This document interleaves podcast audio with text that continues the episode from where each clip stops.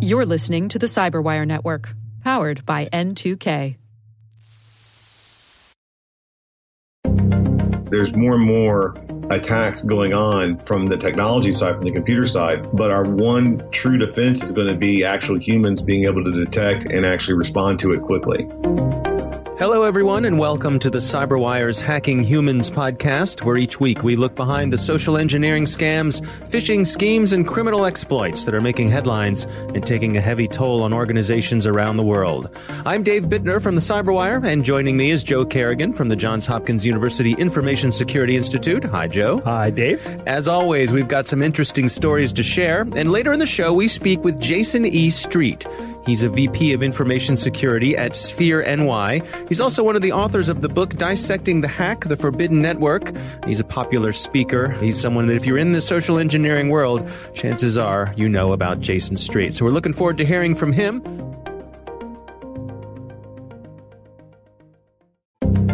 And we are back. Joe, I'm going to lead things off this week. I've got a story. This comes from the Hollywood Reporter. This is written by Stephen Galloway.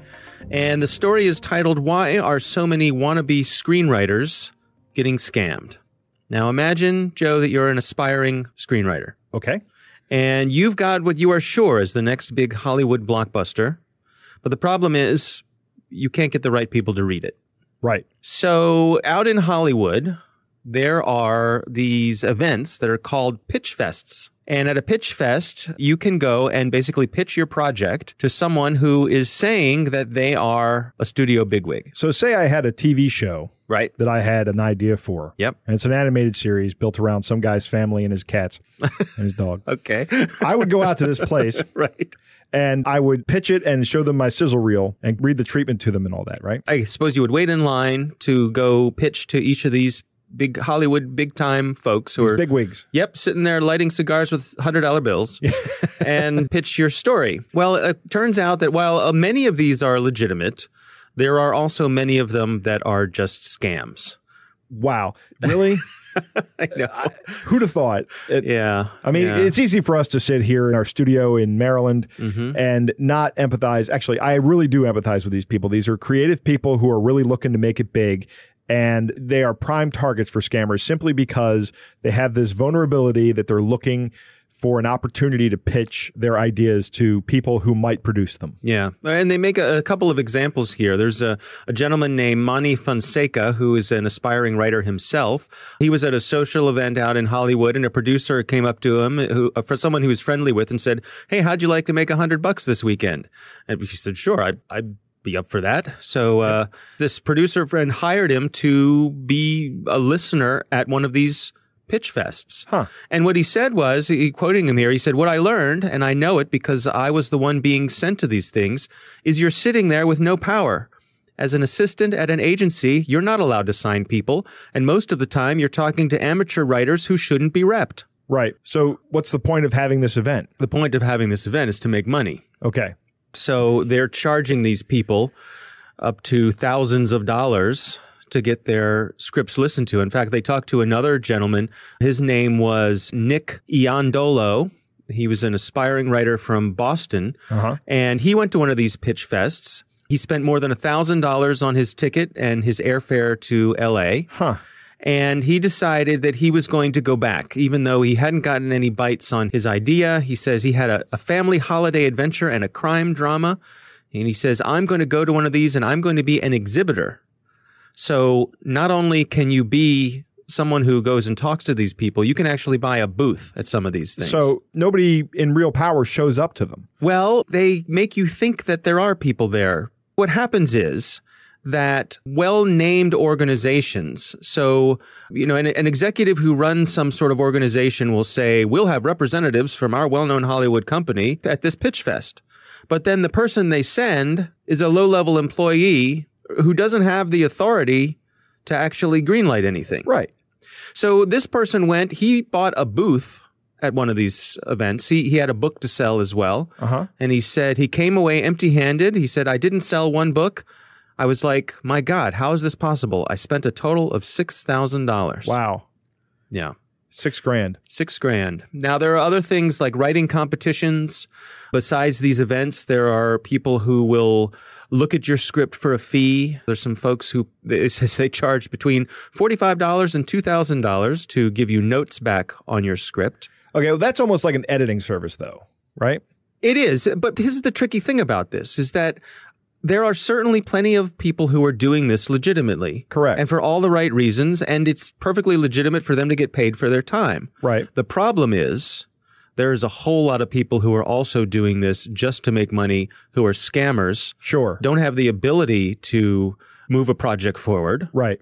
and they're just robbing these people blind. To get to the, the, the meat of it, the social engineering part of it, they're taking advantage of these people's innocence, Yep. of these people's hopes for fame and fortune. And probably their inexperience too. right, exactly. They don't know how Hollywood works. Uh, yeah, I don't know how Hollywood works. No, why would you? Yeah, why would I? Exactly. I do have a degree in mass communication, so As do I. yes, you might think that I know how Hollywood works, but And yet here we are yeah. on the East Coast. On the East Both Coast. of us, yeah. right. I don't know. I operate on this principle. If I were to develop something that I thought was worthy of publication or production, then there should be no need for me to pay somebody to look at it. hmm right? I should have what amounts to a business opportunity that, if it's good enough, should get attention from people who have the power to green light or produce something, Right. right? So the fact that I have something and people are saying, I'll look at it for 50 bucks or I'll, you can come pitch it to us for a thousand dollars. hmm That says to me, I haven't done enough work on this, right? Right. Uh, that's, that's my thinking on this. Yeah, and I think also the, the, what's problematic is that people will attract would-be writers to these events. So they'll have someone come and they'll say, "For hundred dollars, we will look at your script," and then they look at your script, which it turns out is is horrible. There's Right. no way that it'll ever be produced. But they say to you, "Hey, you know this this script has promise. Right. For the low low price of thousand dollars, we'll have one of our script doctors take a look at it and send you notes." Yeah. Well, now they've set the hook, they've got your money, and and they've given you a false sense of hope, Right. and it's just And, it's just not like, right. like you say, there are people in Hollywood who make their money doing this. Patton Oswalt, Yeah. he's a stand-up comedian, but one of his big lines of business is he comes in and rewrites scripts and makes them funny. Right, right. Carrie Fisher was well known for her script doctoring abilities. This is people who have sort of grafted themselves onto what can be a legitimate service. And so the lesson here is before you go to one of these things, do your homework, Find out who's going to be there. check it out. Make sure that even if it's a well-known agency, that it's people who can make decisions. Right. That it's not just going to be low-level people. And do your homework. Make sure that you're not just throwing your money away. Yeah. All right, Joe, that's what I've got this week. What do you have for us? You know me, Dave. I do. I have to go with the darkest story every week. Yeah. Okay. And this one involves murder. murder. Right. Oh my. The story comes from Jennings Brown over at Gizmodo. Uh huh. And it's a story about Roxanne Reed, who is a 55 year old woman from Garner, North Carolina. She was caught up in a romance scam. She was catfished. Catfishing is kind of a new phenomenon that has risen out of the social media environment that we live in right now. What someone will do is they will set up a complete social media presence that is 100% fake, but it looks completely real. Right. You know, you'll have a Facebook profile with 125 friends, you know, that not too many, not too few. You'll have status that you post, you'll have pictures up, but it will be fake Right. or a fake profile. So Roxanne's family became concerned when she was sending money to a scammer and they notified the police and they shared with the police Roxanne's text message exchange with the scammer. So her family and friends they suspected that this was not good. Right. They knew something was up. Okay. So they involved the police, local law enforcement.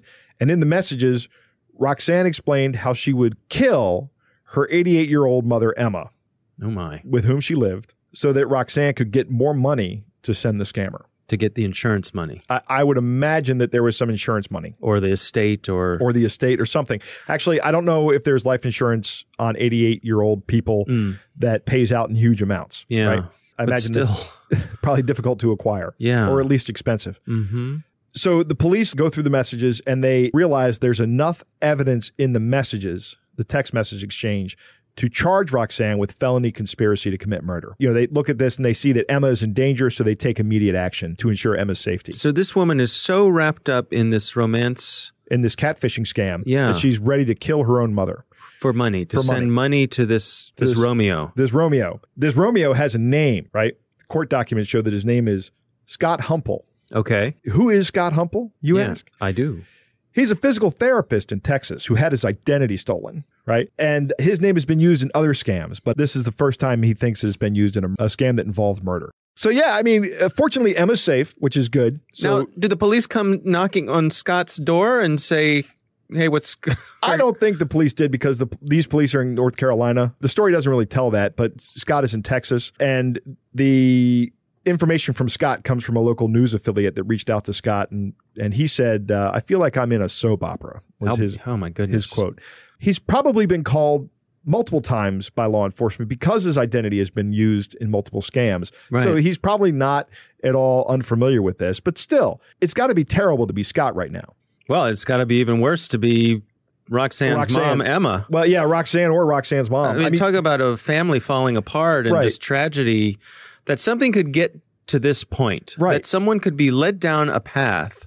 Now we don't know anything about Roxanne. We don't know anything about her family situation. But Yeah, just trying to imagine someone being led down this path by scammers. And the scammers going along with it, even to the point of Right. being so greedy that someone says, "Hey, here's an idea of how I can send you some more money. Dave, I have a little voice. kill somebody." I have a little voice in the back of my head, a little Uh-huh. evil voice. And sometimes that little evil voice is like, you could scam people Right. or you could do this. I don't think that I could actually bring myself, even if I was scamming people, I don't think that I could bring myself to let somebody kill somebody else. You know, if somebody said, hey, if I kill my mom, you'll get more money, I'd be like, okay, this has gone too far. Yeah, we're done here. I mean, yeah. but I have a sense of decency. These scammers don't have that. This guy or girl, whoever it was, was completely willing to let this woman go through with a plan to kill her mother to get money. She probably would not have gotten the money. Right? Right. She probably Right. would have been arrested when she killed her mother. The police say the evidence was that she was going to conduct the act. Mm. So I don't know what Roxanne's background is, but maybe she thinks I've watched all these CSI Miami shows. I, I know how to how to beat the forensics experts. Right. I will Right. outsmart the police. Right. Un- yeah, unlikely. She she won't. Uh, it's very difficult to get away with murder. yeah, or so I've heard. Right. Well, Joe, with that, let's move on to our catch of the day. All right. All right, Joe. So we had a listener named Rory send in this week's catch of the day. And I have to say, this is a doozy. Okay. Now, for our listeners, Joe and I usually review the things we're going to talk about before we sit down to record here. But today, uh, Today, I have saved this one because I want everyone to hear Joe's reaction to this one in real time. all right. I am ready for this, Dave. This is a letter from Barclays Financial Organization. Their insurance company, right? yes. This is a letter that someone received in the mail. Okay, so this is a physical phishing attempt. A physical letter sent Physical in the letter. mail. It says, Important notice debit card safety recall. Dear customer, Many of our bank costumers have reported that their debit cards have caught fire while they are in wallets Ah! and purses. And so, as a precaution, we are issuing an urgent safety recall. This is a matter of the uppermost emergency, as your card could create a pocket fire at any given moment, burning your legs and stomach terribly. I love the term pocket fire. This is because this is because of a fault in the factory process at our debit card factory in Molten Keynes. Therefore, for your own safety and verification, please complete the bottom of this form and return it with your debit card to the safety manager at the following address. And then it has a thing, there's also a place to put your PIN number. Really? And at the bottom it says important. The PIN number is for verification purposes only and will be destroyed immediately upon a space rival. I, I just imagine that they have a bunch of porpoises that receive these things and verify. Yeah. Your private details will not be compromised at any time. Whew, well, that's a relief. So, I'm so glad they told me my private details will not be compromised. right, right. So imagine a room full of porpoises tossing around exploding debit cards, right? But putting out the fire with the, the mist coming out of their blowholes. This one blew up. Yeah. yeah.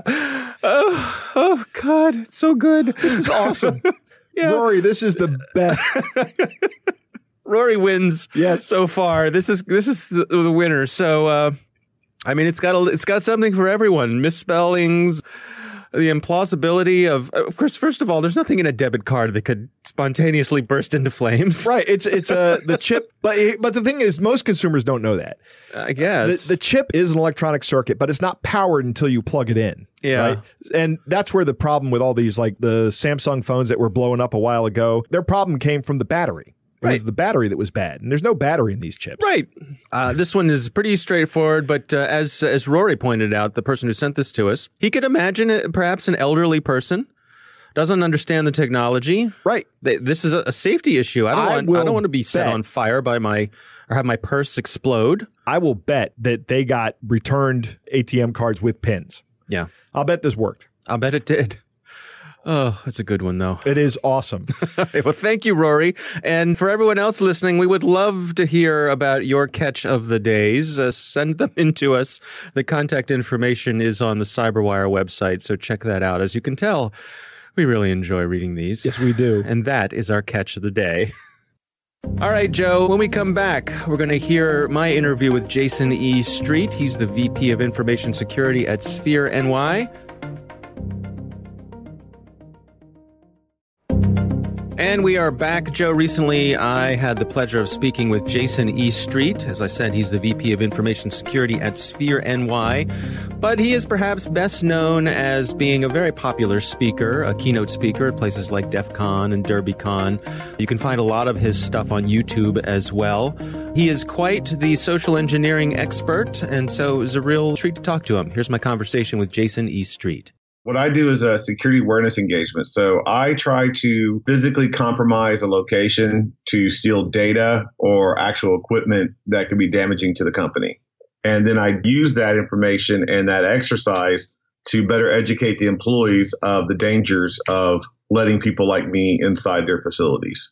So, what does a typical engagement look like? And, and do they set boundaries for you? I've been lucky. A lot of mine have not set a lot of scope. It's like a, a scope of work is very important in this case because you're dealing with real life consequences with people and locations. I've done ones where the scope was so much where they said that I, I couldn't lie to the cleaning crew because they weren't an employee of the actual company. And so they literally said it's like I couldn't lie to the person, but if they could let me in, they'd let me in but I couldn't lie to them to let me in. And I got in. I told them the complete truth in a dishonest way and still got in. and uh, then there's others that are like, no, just whatever, just YOLO, go in and, and see what you can do, which are always fun. What are some things that are off limits? Targeting executives. It's like following them to their house and trying to go into their wireless network and try to go through their garbage. I've only been able to do that once. Most people don't usually want that kind of adversarial relationship, but attackers will do stuff like that. In the US, there are still bank managers that are being followed home, kidnapped, held overnight so they could open up the bank uh, so it can be robbed in the morning. Hmm. These aren't like outlandish scenarios. These are things that people will do because there's millions of dollars on the line. And what would you say your success rate is? I would say on every engagement, when it comes to actual compromising uh, at least one of the facilities and also educating the people there is 100%. And- And what are some of the most common mistakes you see people using when they're trying to protect themselves against these sorts of things? Self doubt.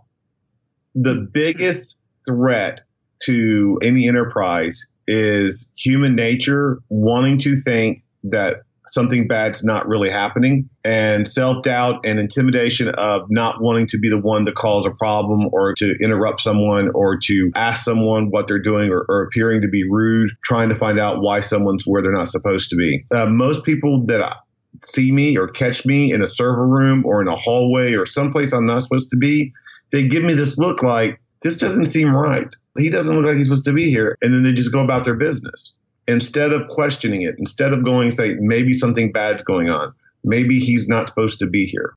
Now, what about the proliferation of technology? I'm thinking about, you know, there are video cameras everywhere now, and, and now we're seeing more and more cases of things like facial recognition being brought online. Would those sorts of things slow you down? I don't think so because there's so much way that you can alter your body. I mean, there, there's things that just putting a pebble in your shoe and changing the way that you, you do your gait. It's like uh, the way you walk. I'll grow goatee sometimes and uh, change the way my hair looks. To I've dyed my hair once for a job because they actually used the, my videos as a training material.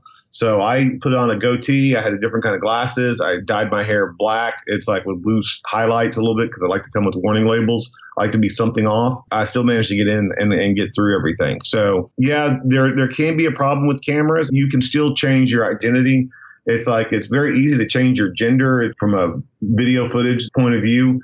Yeah, there, there's there's a lot of different things that you can do to uh, fool cameras to make it look like you're somebody else. Do you have recommendations for what's a non confrontational way to make sure that you're checking people out? One of the key things, and, and it's surprising how many companies don't have this. One of the key things that they can do to better protect their companies is create a helpline, create an extension number on their phones that someone answers from information security or even the help desk that can then route it to security that they can call and make sure every employee knows it. It's like make sure that there's a email address that it's always answered timely by information security. So someone sees something suspicious on an email or they see something suspicious online or they possibly get compromised, they can contact information security. If they see someone in their facility, if they see someone that doesn't look right and they don't feel comfortable questioning it, it's like in questioning them, then they can go and actually go and do the uh, thing by calling security. I got caught once. It was a great thing where it's like I tailgated a woman into the building, into the security facility. It's like I went right behind her and I went into a couple offices, compromised them. I started talking to another lady down the hallway. And I could have gone out the hallway and, and escaped, but then I realized what was going on. She knew she'd done something wrong and she was talking to someone about it and they, and they were going to call security. And I was like, this is a great teachable moment. It's like, so instead of just escaping and, and getting the victory, I kept going down the hallway, even said hello to him as I walked by. It's like, and then security showed up. And that was a better outcome and a better product for the, the client because they got to actually see what happens when something goes wrong. It's like uh, when something goes right. They got to see an employee actually make good on their mistake and actually uh, make the place more secure. So we got to empower employees to that not only are they supposed to report these kind of things, they're encouraged to report these kind of issues. And uh, one of the ways that I say to, to do the encouragement part of it is gamify it. It's like any person that reports a suspicious activity or reports someone tailgating or reports a suspicious email, they get entered into a drawing every quarter. And so there's like a prize, you know, like a gift card or a Starbucks card or, or whatever. Every quarter, every person that enters, they can enter as many times as they want, but the price stays the same. So it's good on the budget and executives will like that. But it gets a lot more participation of the employees because it gamifies the whole security awareness thing. Yeah, and I guess it sort of flips it where rather than people being afraid of being embarrassed for making a false report, you're incentivizing them to reach out even if nothing comes of it. Exactly. And, and that's the key point. It's like, yeah, there are going to be a small pool of people that are going to do a lot of false positives where it's like, oh, I thought this was suspicious and it was just a spam email. Uh, and you know what? That's okay because at least they're paying attention. It's like, uh, so even when they're gamifying, they're trying to gamify the gamification. It's like, they're still being aware and they're still talking to other people and their other coworkers about how they're entering the drawing and making the other workers want to do that more as well. So that's a key thing. That is something um, that you want to encourage. It's like not the false reporting, but reporting in general. It's just letting them know that even if they make a mistake and click on a link that they shouldn't have, that it's still okay for them to report it to information security and and so they can deal with it immediately instead of like three months down the line when they realize they've been compromised. When you wrap up an engagement with someone and you sit down and discuss with them how things went, are there patterns? Are there typically things where people have eye opening moments and they go, wow, uh, this is not what we expected? Yes, mostly every single engagement. What I do is I really hate writing reports. So uh, I'm not great on writing reports, but I, I'm really good at giving presentations. So what I usually do is I will actually wrap up with the executives. It's like I give them a presentation of what happened with pictures and sometimes video of me actually doing the actual engagement. Times where it's like I've actually had to like I've done so much where it's like the executives are, are demanding a, a, meeting to explain exactly how I was able to get into where I was able to get into. So there, there's always a wrap up. We do it from an educational standpoint. We we do it from a, a, way that, that shows them, okay, this is what was happened, but this is what we can make it better. And every time I finish an engagement, even on site when I'm actually doing the uh, the break in, I will leave successfully. Once I've left successfully the location, I wait for two minutes and then I go back in, usually with an employee from the company, and I explain to every person that I compromised, I explain to them what I did and what they could do better. So I give them that one on one educational moment right then and there, right when it's fresh, right when they realize something went wrong.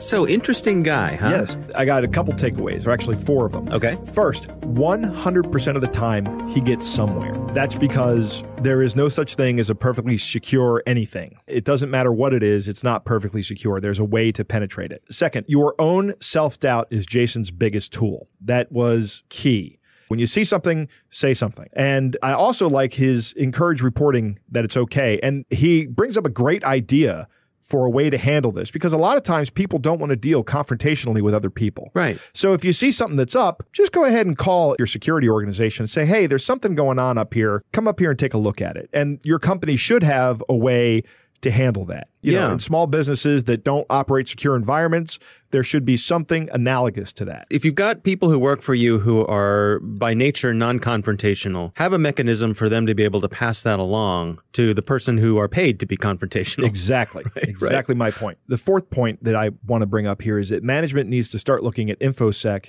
as a loss prevention tool. You don't run a retail store without some kind of loss prevention organization. If you think a retail store is something that people walk into all the time, now every business is something that people go into online. Mm. Every business has a front door, so to speak, that people can just walk in through or shouldn't be able to walk in through, but sometimes can walk in through. If only in a virtual way. Exactly. Mm-hmm. So if you look at it as loss prevention, then you've changed the paradigm or the way people think about it. You're preventing the huge detriment that's going to happen when the lawsuits start rolling in because you've lost a bunch of data. So a lesson for pen testers here. In the beginning of the interview, he talks about how he couldn't lie to a cleaning crew. So he tells the cleaning crew the complete truth in a dishonest way. Mm-hmm.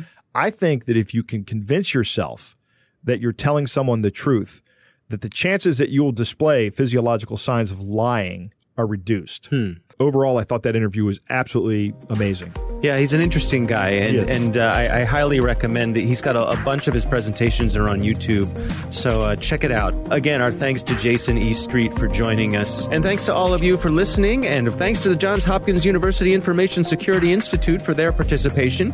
You can learn more about what they're up to at isi.jhu.edu. And our Hacking Humans podcast is proudly produced in Maryland at the startup studios of DataTribe, where they're co building the next generation of cybersecurity teams and technologies. Our coordinating producer is Jennifer Eiben. Our editor is John Petrick. Technical editor is Chris Russell. Executive editor is Peter Kilpe. I'm Dave Bittner. And I'm Joe Carrigan. Thanks for listening.